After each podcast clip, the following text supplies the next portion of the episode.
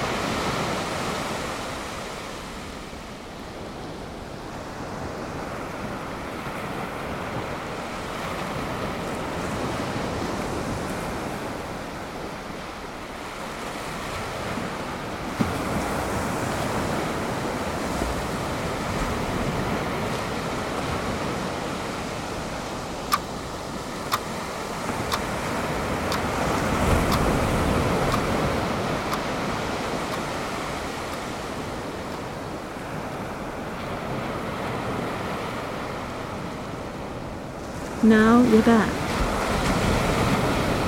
How did you feel? I'll show you the way. Come this way, please. This space is always open for you. If you want to practice, just come back and find me. Nice day to you and nichi nichi kore konnichi.